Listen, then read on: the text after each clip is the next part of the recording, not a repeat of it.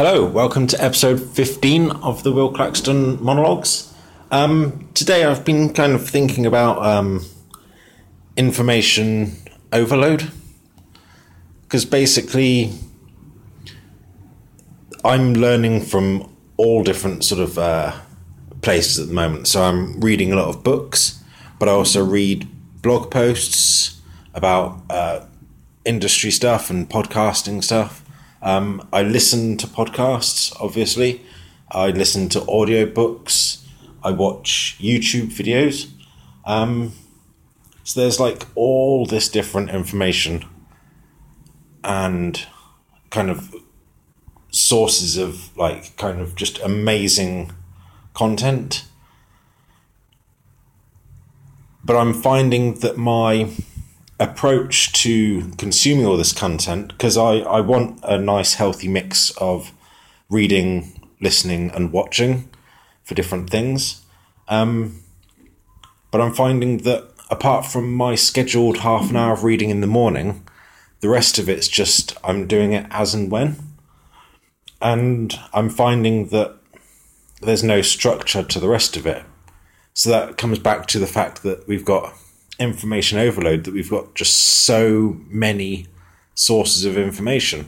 Like back in the day, if you wanted to read a book, you used to have to like get out of your house and actually physically go to a bookshop or you had to go to a library so you you really very carefully picked what you were reading because of that sort of thing um, or if you wanted to learn something you used to have to most likely invest money um, whereas now you can just go onto youtube and learn it for free so there's kind of two parts to this. It's like there's too much information, or not too much, but there's a lot of information that's freely available. And then how do you actually consume that? So, oh, I know my sources. So uh, I've got my reading list, and I've got my like uh, my to read list, which is getting longer and longer and longer every day, which is all good. Um, I know my podcast that I listen to. I know which YouTube channels I subscribe to. So I think that what I need to be doing is structuring that uh, consumption of information. So in the morning, I have my half an hour of reading, but I should probably throw in a couple of other half an hours throughout the day.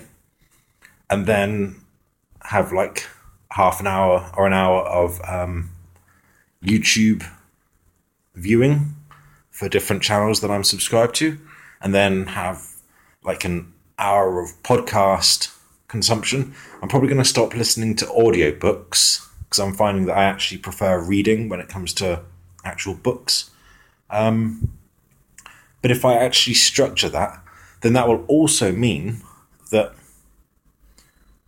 I'm keeping a consistent schedule with uh, with what I'm learning, which means then I don't end up kind of using like like I kind of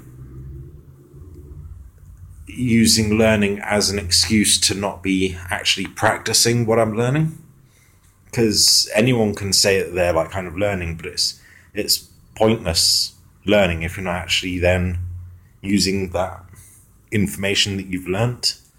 And that means that you can't become an expert in what you're learning. So, yeah, it's quite hard to.